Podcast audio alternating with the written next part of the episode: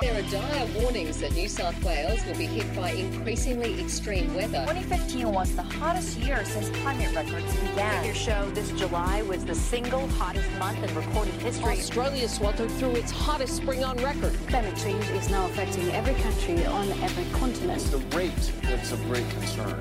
And what do you put that rate down to? Oh, it's human activity. We have everything we need. Some still doubt that we have the will to act, but I say the will to act is itself a renewable resource. Hello and welcome to episode 60 of Climactic. I'm your host today, Mark Spencer, coming to you from Brisbane Airport. Both myself and collective member Georgia Sheil have been in Brisbane for the last 3 days attending Climate Reality Project training. Yeah, that Climate Reality. With that, Al Gore. It's been intense, and both me and Georgia have got so much out of the last few days, and we can't wait to bring you more about it.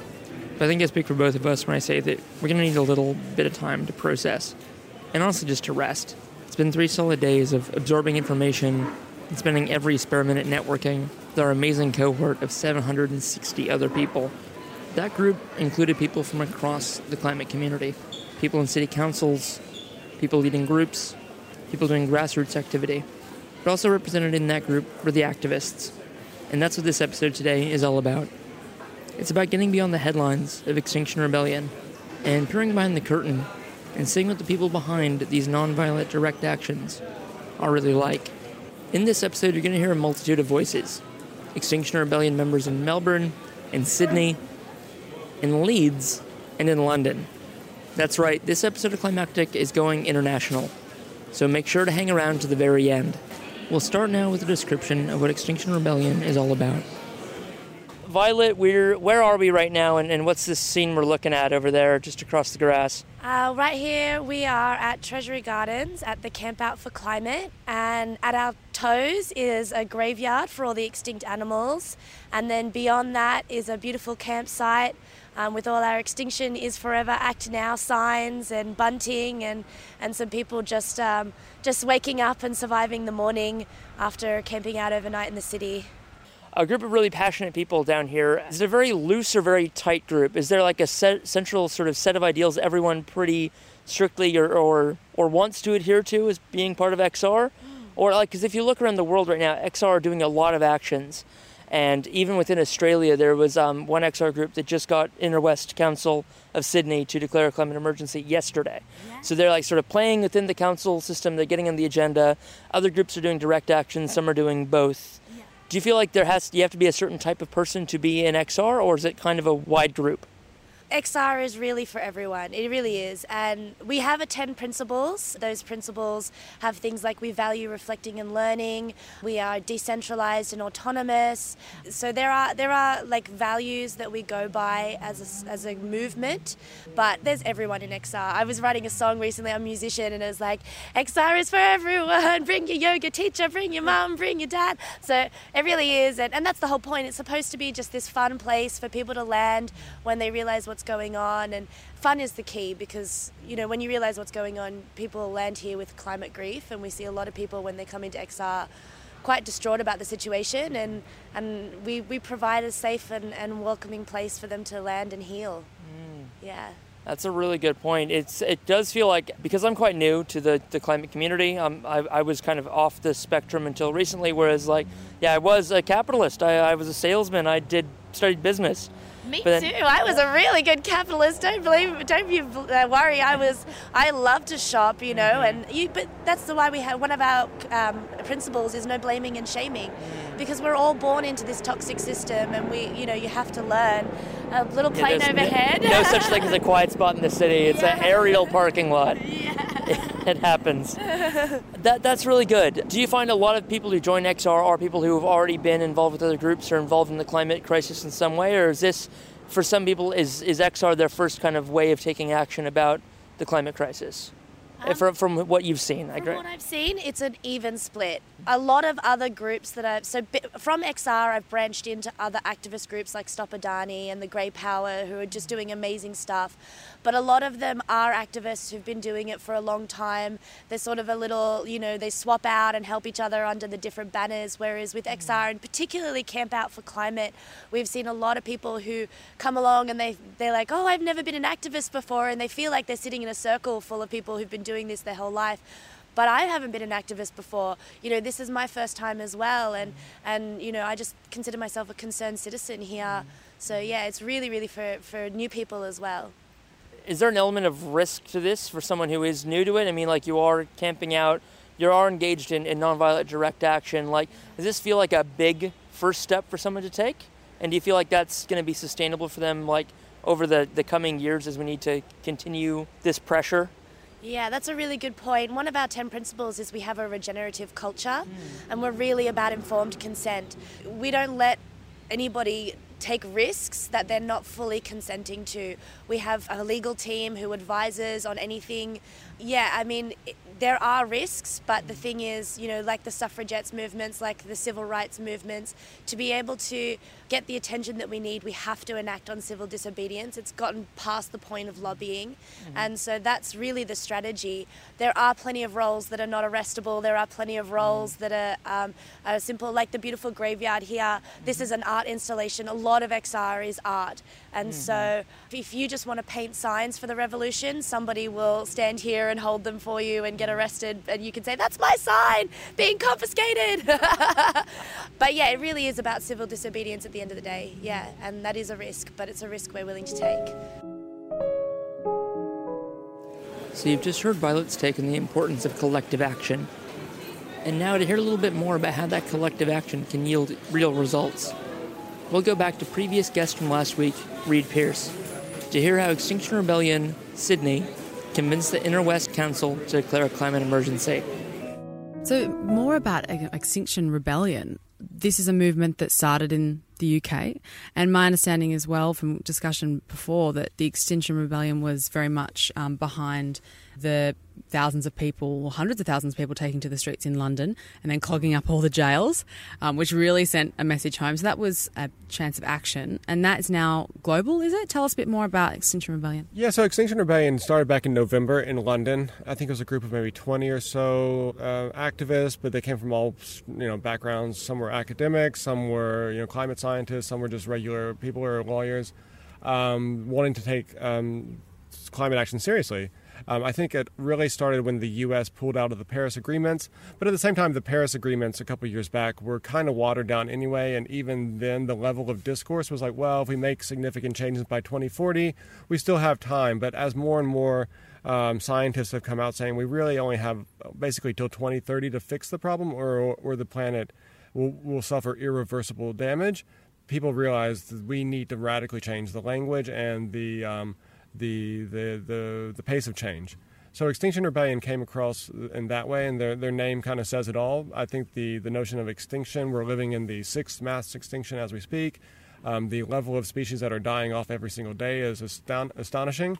And before too long, the human race may be extinct itself within the next 100 years. So realizing that we're dealing with extinction, not just of humans, but all species, was one part of it. But then the rebellion part is that we're standing up, we're striking, we're taking action now. And I use the word striking. It also coincided with Greta Thunberg, the student activist in Sweden. It coincided with her movement of realizing, once again, that was just one little girl making you know, a change. She literally just stopped going to school on Fridays and was sitting in front of the Swedish parliament saying, I'm striking for climate. Until you do something, I won't go back to school. So I thought that was so inspiring, and that's actually what inspired me to join Extinction Rebellion, was seeing that little girl make all this noise. So she was speaking at the UN. The level of discourse she started has literally caused millions of students to strike worldwide. And I took part in the student strike here as a marshal back in March, and was just so inspired. I think just here in Sydney there was 25 to 30,000 students that showed up for the school strike for climate. So it's all these movements kind of joining together at this stage, because we realize that our politicians have really let us down. The amount of change that needs to happen now is significantly greater than had we acted 20 years ago. when we could have fixed things, but now we have to act fast and act now. And so Extinction Rebellion came across to do just that. So they have three demands, which are, I think they're pretty simple, and it's not that, you know, these are going to be easy fixes, but they're pretty simple demands in and of itself. The first is simply to tell the truth. So that's demanding governments actually tell the truth, that we're not just in some temporary bubble or temporary problem, but it is a climate crisis and we all need to act. The second one is that we radically need to decarbonize. So it's not by 2040 or even 2030, but we need to get off carbon by 2025 because the threat is that significant. We have to do that because we basically only have 10 years before we're screwed, but we have to start undoing the damage now. And the last one is that this needs to be democratized. So many times these types of decisions happen behind closed doors. Politicians, you know, make these decisions and then we have to accept the consequences. So what their demand is that there's a citizens' assembly that is a part of the key stakeholder group here that represents citizens. So we don't have people that are left behind by this transition. So this would enable workers and common people not to feel the brunt of, say, a carbon tax or something like that, but that it's, you know, that we all can be justly transitioned to the next stage. So those demands are pretty simple, and I think that's what attracted many people to Extinction Rebellion. It's not political in its aims, so it's pretty broad-based. I think right, left, we can all get on board with something that's for the climate. So I think that's what's been so appealing about it and why it's been gathering momentum. And to answer your question, it is certainly an international movement at this stage. Still the bulk of the presence is in the UK, but it's, I think, somewhere over 50 countries now. They have branches. Here in Australia, we have Extinction Rebellion, I think, in all the capital cities. We even have a branch up in Central Coast. I think Byron has maybe their own little Extinction Rebellion. So it's happening. It just needs to happen faster. Australia always seems to be a little bit behind the curve. So while they were in London, New York City was doing similar things, shutting down New York City, not to the extent that London was, but much greater than we were in Sydney. But we have a lot of passionate people that have been, I guess, inspired by what they've seen in London and really want to commit to the cause. And we have a lot of interesting actions planned. I think definitely we need to step it up here. And it's interesting that Australians don't have it necessarily in their DNA to be activists. But I am seeing a lot of first-time activists here, a lot of young people, as well as some old seasoned activists say, hey, this movement actually seems to be the one that's going to do it. Tell us a little bit about that DNA factor, because you're American. And we had a little bit of a touch base before. And, you know, Americans seem to have it definitely in their DNA, but it's also structurally within their politics and their policy and the protections of the individual. So what do you think makes it a little bit different here? Or what do you think some of the barriers are for people to take action in Australia? That's a great question. And it's still one I'm learning every day. So there's certain things that I just took for granted as an American that are not necessarily so here. So things like dealing with the police. In America, they just can't search you without reason, or they can't just arrest you or detain you arbitrarily. There has to be probable cause. Whereas here, there seems to be a little gray area. So many people are scared of the police here. Not to say we aren't scared of the police in America. We have, having had a revolution and overthrown the British, we seem to be more anti-authoritarian than Australians are. So I think there's that element that you can't really teach that. So we have to just learn how to work within the current system. So we're working on just understanding what can we do and really pushing that barrier to the greatest extent possible. So I think that a large amount of people are obviously, they're reticent to get involved with a movement that might see them go to jail. But at the same time, there's so many people that realize this movement is so important for the planet that they're willing to get arrested. Realizing that getting arrested for protesting is not the same degree as robbery or something like that, and that down the road it's not going to mess up any, say, job prospects or anything like that. But there's still that degree of, I don't want to get arrested.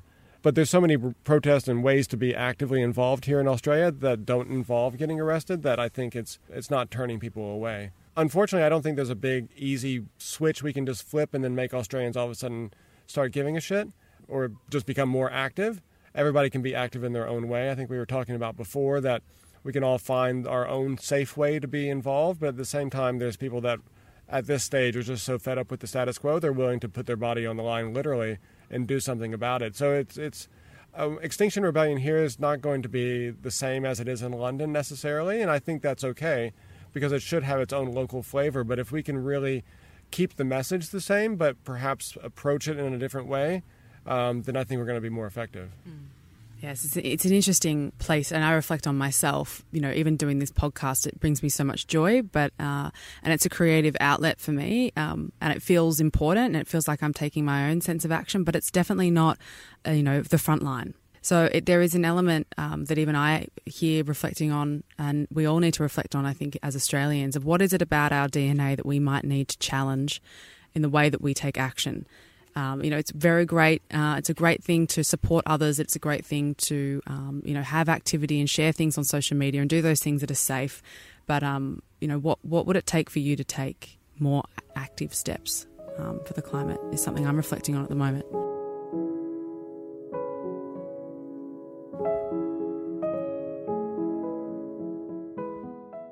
Sometimes, though, victories like the declaration of the Inner West Council's climate emergency are just out of reach or don't even seem close at hand at all.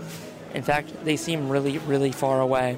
And that was definitely the case in Melbourne just a couple weeks ago, when Extinction Rebellion took to the streets and took to the lobby of one specific building to bring a very pointed message to a very obstinate group. So we're down at the Extinction Rebellion camp, and I'm here with John Knox. Now, John will be familiar to a lot of the listeners of Climactic and people in the climate community in general. John is the humblest, famousest man I know in this community. John, what is today? What's going on? There's going to be an Extinction Rebellion, blockade of a climate-denying organisation. We're trying to get them to actually tell the truth on climate. We're going to have people locked onto the building that they are in. Going to try and bring attention of the population to how corrupt our politics is. What's kind of your hope for how the action goes? And how have you seen recently the mounting actions by XR? Do you see that they're starting to really have an impact? Oh, absolutely, they're having an impact. We're seeing governments around the world, and I hope this flows through to Australia, governments around the world actually declaring a climate emergency, which is what we're in. And that's one of the purposes of Extinction Rebellion, is to actually get governments to actually tell the truth so that their citizenry know that we're in trouble and take action to try to change the course we're on. So what's it feel like? This is not your first time knowing that in a few hours you're going to be putting yourself in a position kind of looking to be arrested. What does it feel like? We've talked in the abstract about what that's like before, but in terms of just with hours to go, you personally, what does it feel like physiologically? It's kind of nervy. This is not the sort of thing that I do for fun. Nobody does this sort of thing for fun. You don't go out and seek being arrested for no reason. And my reason is my kids. My kids are 21 and 19, and they are going to be in a lot of strife.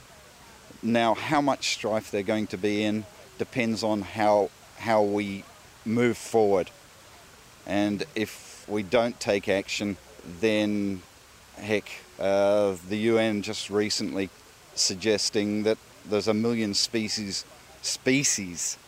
at risk of extinction. I just hope the human species isn't one of them. Though, maybe for the species that survive, it would be better that way. This is the kind of action you take after exhausting all other paths. Do you feel like, and you might get this question from traditional media, from people who aren't aware of the reality of the situation, they'd say, oh, isn't this a bit of a stunt? Isn't this a bit of a hyperbolic or hair on fire thing to be doing? Do you feel like we've exhausted all our options up to the point that people like yourself, who are upstanding, normal, good citizens, are willing to get arrested? Do you feel like that's the point we really are at? Oh, totally, we're at that point where the problem is we've known about this for over 30 years. We've wasted 3 decades when we could have been taking real action on climate change. The government of both persuasions have not been willing to, but especially the LNP, have not been willing to grasp this nettle. For whatever reason, be it they're being in thrall to the fossil fuel industry or whatever, they're just not treating this as the crisis that it is. I've personally, I've written letters to politicians. I've spoken to people. In 2010, I got on my bike. I cycled 8,500 kilometres around Australia giving talks on energy efficiency, because that is still the quickest way we can reduce our carbon emissions. Yet we're still not seeing action from government, and now we're seeing the opposition also talking about opening up fracking in the Northern Territory and the Bowen and Galilee basins. Now, we cannot afford to have any new fossil fuel extraction. We've got to stop Adani. We've got to say carte blanche, no more fossil fuel, new fossil fuel extraction, and we've got to look towards shutting down what fossil fuel extraction that we've currently got going. In Australia, we've got so much renewable energy resource. Instead of exporting coal, we could actually export energy into Southeast Asia. We have that much renewable energy resources. Yeah, you're completely right, and I can't wait till the conversation catches up with that reality. It's going to be a really good day to actually talk about the upside and the positives. I was talking about that in 2010. Mm.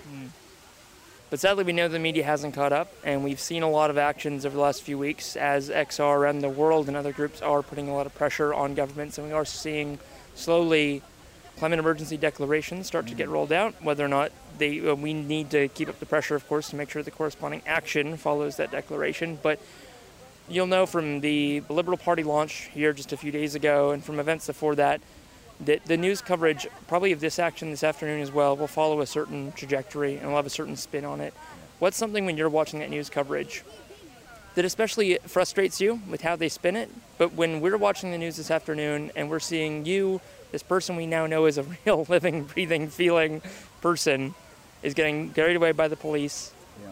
What should we be seeing differently in that coverage, or what's something that really highlights the way that the mainstream media is not, and mainstream society isn't really getting this yet, and they're actually wrapping themselves up to avoid realizing the reality? I guess the thing that I'd be asking people to consider is that we are people who are really concerned, and we wouldn't do this if we didn't think it was something that we needed to do.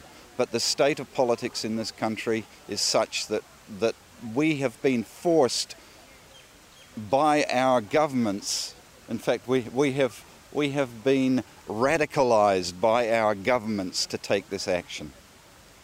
And that really, really pisses me off. At my age, I shouldn't be doing this kind of thing. But here I am.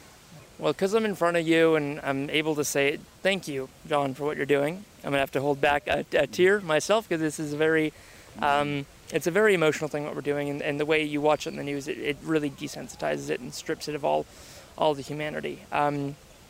For myself standing here, I'm in my late 20s. I would love to be doing this because I'm freaked out a lot more for my kids' future than mine, but it's going to get real. It's already real. It's going to get hairy. Thank you for doing what you're doing. And for people listening to this, you also want to take action. I personally, I can't. And I've got the excuse of not being an Australian citizen and not being in this sort of arrestable category. I know that's a word that gets used in XR. Can you maybe tell us what it means to be an arrestable? An arrestable is somebody who is willing to actually stay and to the point of being arrested. They've actually come to terms with the fact that this is an action where they can be arrested, and they are willing to take on the responsibilities of that. There are consequences for being arrested. Having been arrested in Victoria once before, I won't be on the diversion anymore. I will probably get a criminal record. At my stage of life, though, and considering the climate crisis, I couldn't give a stuff. This is just crazy. We're burning our planet. We're burning our planet, and why are we doing that? To make some billionaires richer. That's just, as Bill Nye, fucking grow up. Thank you, John. I know it's And here you're going to be. You're feeling this strongly, and you're going to put yourself in the position this afternoon to be civilly disobedient, but in a very passive way. And this is the beauty of what XR is doing, and it is the only way these movements have ever worked in the past, to be nonviolent. But the amount of restraint it must take when you're feeling as strongly as you are, not to just want to just put your fist through the lobby of this building you'll be in, like to scream power in these people's faces. Yeah. But you're not doing that. You're being there. You're making your presence felt, and you're refusing to leave when you're arbitrarily told to stop bringing attention to something. Yeah. Is it hard to keep up that balance, that dedication to nonviolence? No. I'm not a violent person. The violence that's being perpetrated is the violence on the planet. We're trying to stop that violence, and I'm part of that, trying to stop that violence. So, if anything, this is the most peaceful thing I can do. But to get to that point, you are working through a lot of strong emotions. Oh, totally strong emotions. I can't tell you how many times I've screamed at Q&A. When politicians are being interviewed on the radio. It's just beyond belief. I've been to politicians' offices.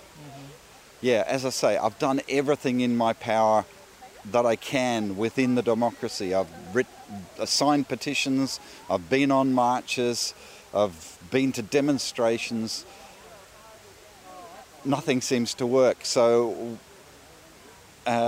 peaceful, non-violent, direct actions seem to be getting through. So that's what we need to do. Thanks again, John, and we'll look out for the news this afternoon and see what happens. And hopefully this is another chip into that dam, and we hope to see that. Another nail in the coffin of coal. That's beautiful. Thank you, John. Thank you. Cheers. But what's a good nonviolent direct action without a really good speech? And while I was down speaking to John, who's preparing to do this action later in the day, I also spoke to Oliver, who's preparing to give a speech. And I convinced him to give us a little sneak preview. My name's Oliver, and today I'm going to be giving a speech in front of the Institute of Public Affairs for Extinction Rebellion.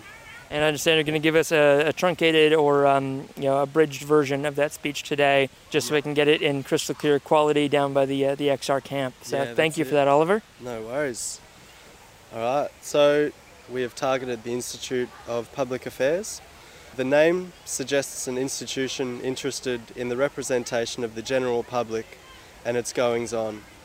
Yet even the name is deceitful and paves the general outline of what the institution truly stands for, that of deception and false claims, pushing agendas that in the very near future will be looked upon as negatively as the companies who are pushing for the promotion of smoking being healthy, which is in fact what the IPA were invested in not so long ago. Some of the individuals who have direct ties with the IPA include mining millionaire or billionaire Gina Rinehart, Rupert Murdoch, Tony Abbott, George Pell of the Catholic Church, Michael Kroger, who was once the president of the Victorian division of the Liberal Party of Australia and also the former director of the IPA, Mitch Fifield, a Liberal communications minister, Georgina Downer, a Liberal candidate for Mayo running in the current election, and even John Howard. Alongside these individuals, we also have a number of corporations, such as Hancock Prospecting, which is basically Gina Rinehart's mining business, which funded $2.3 million in 2016 and $2.2 million in 2017 into the IPA. Other corporations include large mining and petroleum companies, ExxonMobil, Western Mining Corporation, BHP Billiton, even Telstra, Philip Morris, Murray Irrigation Limited, which is interesting given the recent issues around the Murray-Darling Basin, Caltex, Shell, Esso, and even British American Tobacco. So the IPA has also been funded by the Liberal Party, through the associated entity, the Cormac Foundation. It also received $50,000 by the Australian government in 2003. The IPA sells itself as the voice of freedom, and yet it strives to take away the freedom of future generations. The IPA's four principles are future, freedom, opportunity, and prosperity. To look into these, all principles sound just and fair, but to push for climate change scepticism removes all opportunities of a successful future. Ironically, we'll just wait for the helicopter to pass. Let's wait. That timing is perfect. Yeah. The longer we delay action on the climate emergency in which we find ourselves, the more deaths and disasters we will see in our future. Millions, billions of people's lives are at risk, and an unimaginable amount of other species. The 6th mass extinction is underway right now, and we need to change immediately. The climate emergency will impact the freedom of every single human. There are no exceptions to this monumental issue that affects every human being on this planet. The cost of inaction will reduce opportunities beyond belief and no doubt harm our prosperity. So the basic principles upon which the IPA is founded are just, and yet the policies and campaigns outlined by the same institution contradict their own principles, threatening the longevity of humanity and all other beings.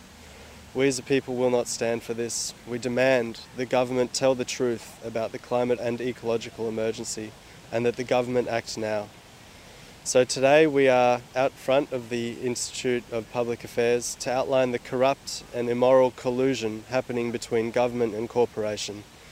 It happens and is happening all over the world, causing mass extinction and destroying our beautiful planet, without which we are nothing. Well, this is going to be a fantastic speech. I wish you all the best for it. Sorry, I do have to run out. Yeah, no problem. And now, returning guest to the show, Joe Dodds, with a quick dispatch from Sydney Harbour Bridge from just a few weeks ago, when Greenpeace activists parasailed from the bottom of the bridge, waving climate emergency signs and bringing mass media attention to the issue. It's Joe Dodds here, and I'm at the Sydney Harbour Bridge today with Greenpeace, raising awareness about the climate emergency and the threat that poses to communities like mine in Tarthra, New South Wales, because we faced a catastrophic bushfire in March last year. The changes to the climate are due mostly to the impacts of coal mining and coal burning. So we want to see an end to that to keep our families safe, and that's why we're here at the Harbour Bridge today taking this action, raising awareness and demanding that Scott Morrison declare a climate emergency now.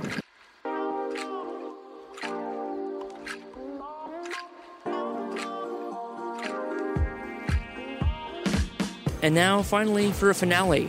It's with great pleasure that I say friends of the show, Simon and Dan, from Leeds, England, sent in a remarkable piece of audio journalism detailing the XR London strikes that shut down London's inner city for not just days, but a week, and captured the attention of the world.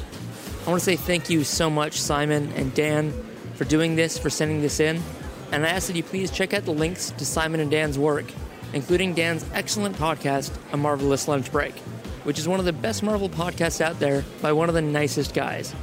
And now, without further ado, here's Simon's dispatch from Extinction Rebellion, England. Hi, I'm Simon Moore from Leeds in Yorkshire, in the north of England. I'm going to try and give you an idea of climate activism at the moment in the UK. Many of you will be listening from Australia or elsewhere around the world.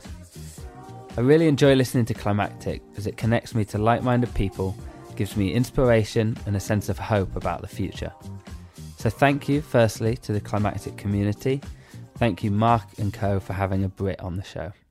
I know you like to paint a picture of where people are, so I'm in my house in a place called Meanwood, just a couple of miles from the centre of Leeds.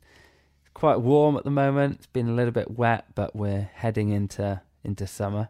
My garden is just outside. It's overgrown with plants, and I'm urging my brand new vegetable plot to flourish.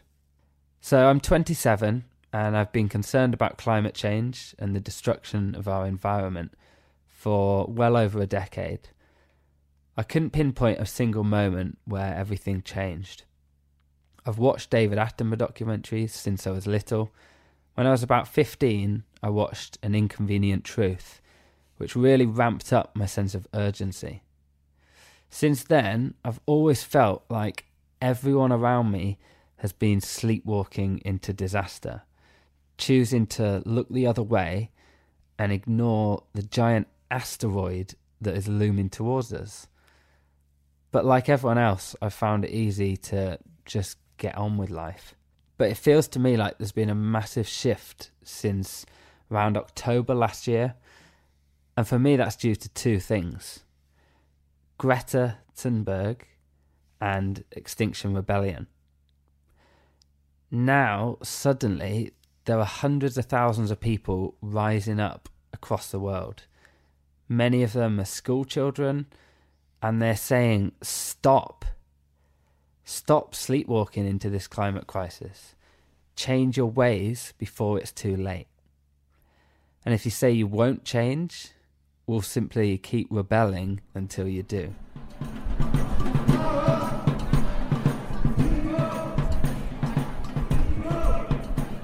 Extinction Rebellion hit the headlines when they blocked 5 bridges in London around October last year. I was one of many who didn't quite have enough sucking me in, but when I saw it happening, I knew I had to start getting involved. It clearly put climate on the agenda, it forced people to talk about it, and it did so in a friendly and a civilised way. The school strike started picking up momentum around the world, and I think it was the Aussie strikes that spurred the UK kids into action earlier this year. Our first strike in the UK was in February, and there were hundreds of kids out on the streets in Leeds. Again, on a personal level, the amount of inspiration and hope that I feel when I go along, see the passion and determination that any single child there shows, and then you look around and see that mirrored amongst countless others. It's just incredible. So here's a bit of a flavour of what it was like at one of the youth climate strikes in Leeds. People! Louder! People! People! Power! I'm Robert Strachty, I'm 17. And I live in Leeds, which is a city in England. It's about halfway between London and Edinburgh. Today I'm at Leeds City Town Hall. So yeah, I'm really keen to help carry on the momentum that we've built and try and force the governments to do something. People! People! Power! Power! Power to people! As an adult, it's always been a bit of a grey area how involved I should get with the youth strikes. But I've managed to find ways to show my support whilst respecting that this is a student-led initiative and not something any adult should be trying to commandeer or take over. Now, I'm a science communicator. I work at the University of Leeds. And at each of the 4 youth strikes, we've had dozens of climate researchers going along and talking to people. They're not there trying to give lectures. They're there to say, and many of them have said, you kids are right. Climate breakdown is the greatest threat to humanity and we need to act immediately. So for me, they give legitimacy to these brave students, some of whom are being supported by their school or friends and family, but others are being punished or ridiculed. Here's what one of those researchers had to say at the strike in Leeds. Hi, I'm Astrid. I'm a postdoctoral researcher at the University of Leeds. I work in the School of Earth and Environment and in the Business School. So I'm a behavioral decision researcher and I study how we can communicate climate in a simple and understandable way, as well as how people change their behaviors so that they have lower carbon footprints from their behaviors. The reason why I'm here today is, first of all, that finally somebody managed to put climate into a very simple message. And I'm deeply impressed by the young students who did much better than the older generations. And so, in particular, because it's Easter break now, I'm here to support this movement and the strikes and try to help it by answering questions about climate change. The second one is that the students have now taken the science seriously, and they have understood that we need a deep societal transition, which does not only affect environmental domains or the environmental domain, but also our economy and our social systems. So that's the second reason. And the third one is that I'm deeply impressed by the political engagement. So we as younger people have been blamed that we're not very politically engaged, but I think we're just proving the opposite. And I count myself into that because I'm kind of still a student in my heart. And I want to just strengthen that movement and say that we're not only focused on our social environments and social media, but that we also are interested in our future and how we can improve that and prove a better life for everyone. Now, the school strikes in Leeds have made a big difference. So it's definitely pushed out with the political agenda. Leeds City Council declared a climate emergency. And they said the large part of that was the climate strikes that we've already had here. That was after just 2 climate strikes. And it's exciting times. There are now huge numbers of people and groups coming together, working hard to make sure that the City Council follows through with sweeping changes.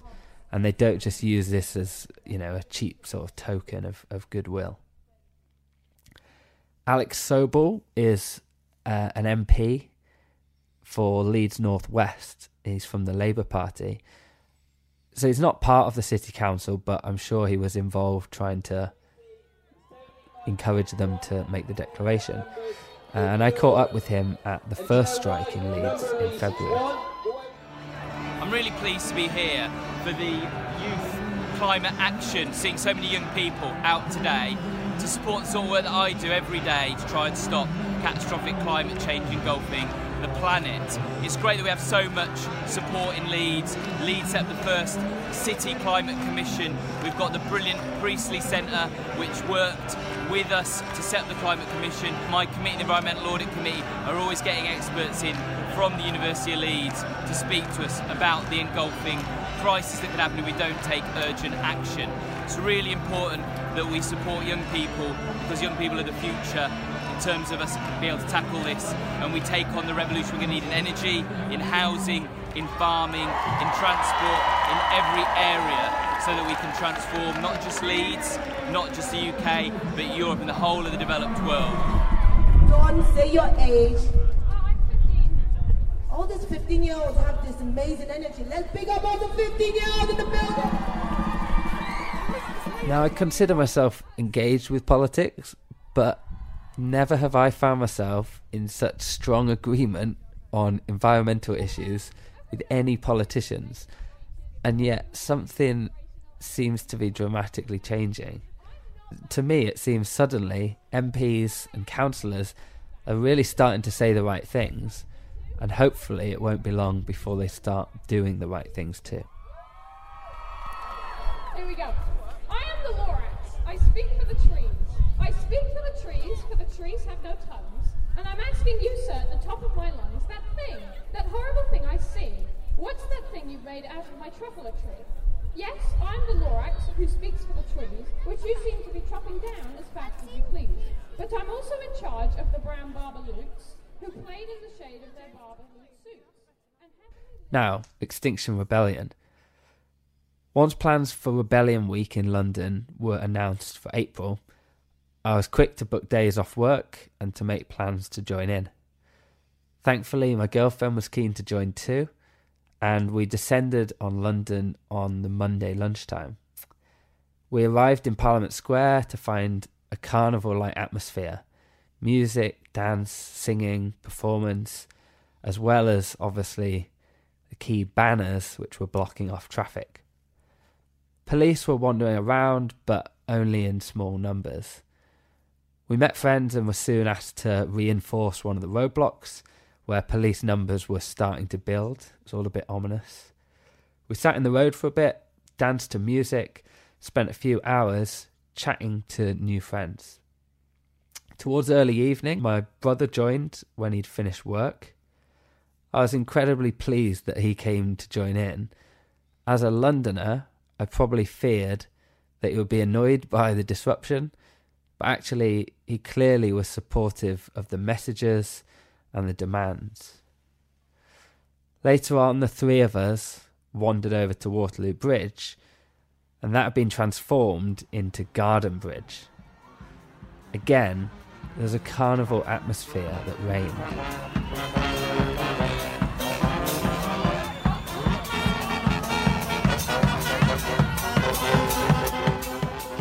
Now interspersed with initiation workshops, and they couldn't have been a moment too soon. After an hour or so, we stood watching as police numbers suddenly started to rise and their tactics started to change. Where before they'd been passively watching, all of a sudden they began warning people to move elsewhere and that we faced arrest if we did not comply. This tactic continued the next day, essentially a verbal warning which gives police the right to arrest you afterwards, or at least scare you into thinking that they might. As non-arrestables, this tactic very nearly pushed us off the bridge, the Garden Bridge, but instead we just slightly cautiously melted back into the crowd and avoided the police for a while. They almost exclusively arrested people at the front line where the road was blocked. So it was usually, for anyone that I saw, it was a very kind of conscious decision. Yes, you may arrest me now. But that tactic of warning people was quite effective at clearing people who, like us, were not planning to get arrested. As the crowd started to thin, we left the bridge to go and get some shut-eye at my brother's flat. I didn't really have too much hope on the Monday night that Garden Bridge would still be ours come the morning, but to my surprise, it still was. The next day we hung out at Marble Arch. We had a delicious dal for lunch. I did my first meditation with slightly chaotic sound all around us. And we spent that afternoon dancing at the Pink Boat, which was parked right in the middle of Oxford Circus. That dancing was quite exciting, particularly when we were essentially dancing away from police officers. What we figured out was that if they didn't give us a verbal warning, they couldn't arrest us. So it's like this slow, joyous game of cat and mouse for hours on end before we had to go and make our way to catch our train home. Taking part in Extinction Rebellion was excellent. They're not simply protesting for the sake of it, and so far they've been pretty good at communal decision making and not doing anything too stupid. What I particularly like about XR is that both nationally and here in Leeds, they're saying, here's what you have to do, i.e. everything in your power to avert climate breakdown. Now start doing it or move aside and we'll do it for you. In Leeds, there are plans for a citizens' assembly and citywide conversations about how we tackle this emergency. I think this is clearly essential. No political party is going to win elections based on taking tough measures to fight climate change because the decisions we have to make are really hard. People and businesses will have to make big sacrifices. And most importantly, we need to make sure every voice is heard. Not just the privileged, but those who struggle to survive, who rightly do not put climate at the top of their priority list. On a national scale, we were lucky to have Greta come to visit the UK and to meet with political leaders. Whilst it's been reported that the UK Parliament declared a climate emergency, we're not celebrating too soon, as that didn't involve a vote and only involved a small number of MPs. But we're still pushing and still hope to see the UK government declare a climate emergency, And then we might see some serious and urgent changes across the board, which can help us avert disaster. For me, climate activism has brought me new friendships, new communities, and a stronger sense of purpose. One of the less glamorous moments of recent activism involved my new house, where I am now, and a group of 6 of us, all from Extinction Rebellion, proceeded to retrofit my lounge with a giant stack of underfloor insulation. That was 400 millimetres of mineral wool for those who are interested. And whilst this won't solve anything by itself, the knock-on effect this is having on other friends and family will hopefully help in the longer term. The same goes for drastically cutting the amount of meat that we eat, plastic we consume, flights we take, even children that we have. We're social beings, and together we can change the world.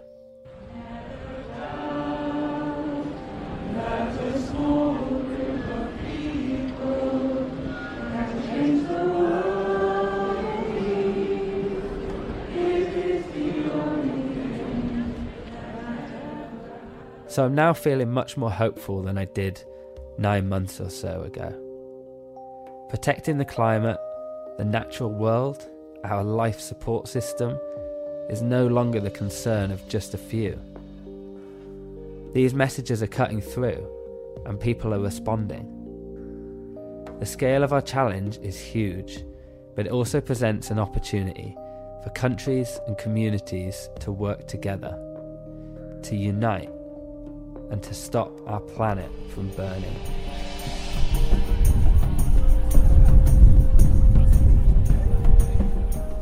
So it's been really exciting being a part of the climate movement here in Leeds. Robbie's got a final message to give to you listening in Australia and around the world. Carry on doing the excellent work. Don't give up. We're standing with you. We've really got something special here. We've got a global movement that's led by young people.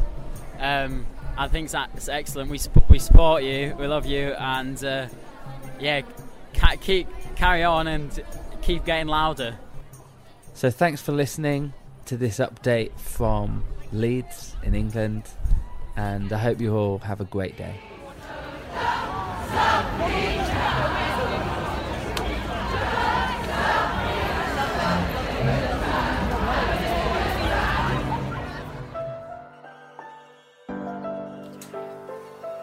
Well, I don't think I can find any better way to end this episode than Simon just has. I've just gotten back to my house from Climate Reality. I'm dog-tired, I'm bone-deep fatigued, but just sitting down to re-listen to that now, I'm filled with hope and energy and vigor all over again.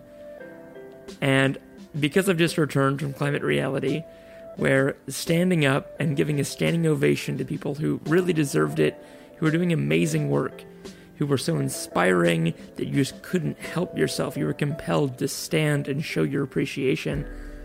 I want to stand up right now and give you a standing ovation, Simon. That was fantastic to hear. I really felt like I was there. I felt like these people who I read about in the paper, who I see on the news, who are doing non-violent direct action on the streets of London, on the streets of Sydney, or in Sydney's case, by hanging under Sydney Harbour Bridge, by camping out for climate in Melbourne's Treasury Gardens, who are gluing their hands to the lobby of the IPA. You're not just stories. You're people. You're people who are our friends. You're people who are our family. There are people, we are yours. I've never felt so committed to doing what I'm doing now, or felt so strongly that this is the right thing to be doing. And I'm feeling that way because I get to hear your stories. Because this is not Mark's show on climate, or George's, or Maxine's, Bronwyn's, or Rich's. This is ours. And this little space we've got here to share stories of each other, by each other. I think it's beautiful. And I'm really happy, I'm really excited this is happening. So if you were inspired by Simon's story just like I was, join him. Feel free to send one in. From wherever you are, from whatever you're doing, in the face of the climate crisis, you have the ability, the power, to inspire someone else. I guarantee you, you're going to inspire me. So if you'd like to send in a story, and if you want to hear it and share it here, just get in contact at hello@climactic.fm. And if you're enjoying the show, if you're enjoying hearing the stories of others, we would really appreciate it if you told a friend or two. All right, I said I couldn't wrap it up any better than Simon did, and I can't, so I'll end it here. But I just want you all to know you're doing great work. You're inspiring others even if you don't know it. And please, for my sake, keep it up, but look after yourself. And let's all take care of each other. This has been a production of Climactic, a podcast collective helping local communities tell their extraordinary stories. It's our mission to help elevate the voices of the everyday heroes we're surrounded by and inspire, sustain, and motivate the climate community. We love working with local environmental groups, individuals, nonprofits, and social enterprises. So if you've got a story to tell, please just get in touch. The Climactic Collective is Mark Spencer, Rich Bowden, Maxine Baisley, Georgia Sheil, and Bronwyn Gresham. Our producer is Hazel Fiticaro. Our digital design is by Rose Fiticaro. Our Climactic theme is produced by Greg Grassi, and our logo designed by Abigail Hawkins. We're also pleased to feature the music of the General Assembly. Thank you for listening to Climactic, the podcast for our climactic times.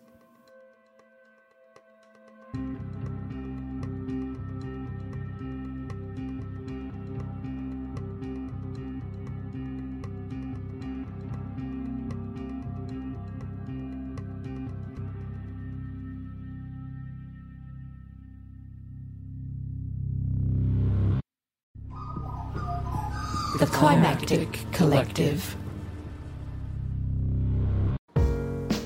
This show is produced by Hear Media, a boutique audio agency in Narm, Melbourne. To learn more and get in touch, head to hearmedia.studio. That's HERE media.studio.